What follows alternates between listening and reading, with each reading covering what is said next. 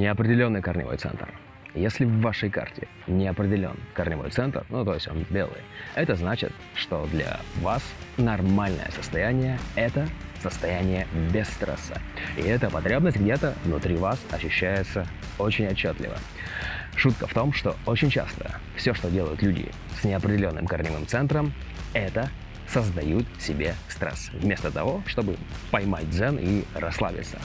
Вы можете очень спешить переделать кучу дел, переначинать кучу начинаний, а потом обнаружить, что этого всего стало только больше, а не наоборот.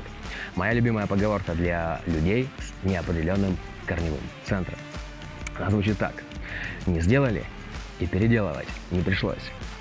Таким людям действительно очень важно немного замедлиться в своей суматохе, увидеть причину своей возможной спешки.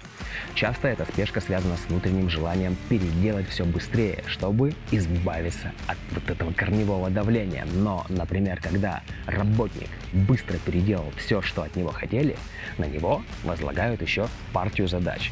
И так может длиться до бесконечности.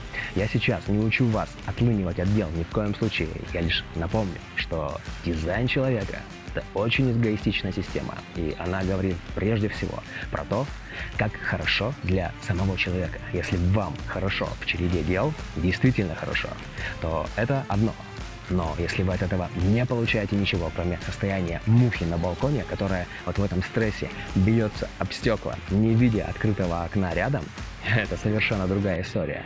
У каждого человека с неопределенным корневым центром есть такая история, когда он торопился что-то сделать, а потом выяснялось, что это можно было и не делать вообще, или нужно сделать, но вообще по другой схеме, то есть придется переделывать. Люди с неопределенным корневым могут быть быстрыми и получать от этого удовольствие, а не стресс, только в правильных для них ситуациях.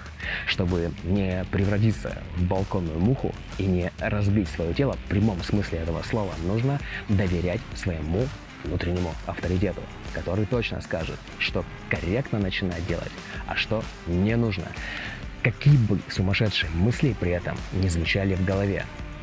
Как быть эффективным, как быть продуктивным, как распределять свой день, когда какие задачи выполнять и в каком количестве эти задачи выполнять, бла-бла-бла-бла-бла. Такие люди часто кофейные наркоманы, не позволяют себе расслабиться, а это то, как раз, что нужно бы сделать, чтобы почувствовать свой внутренний авторитет.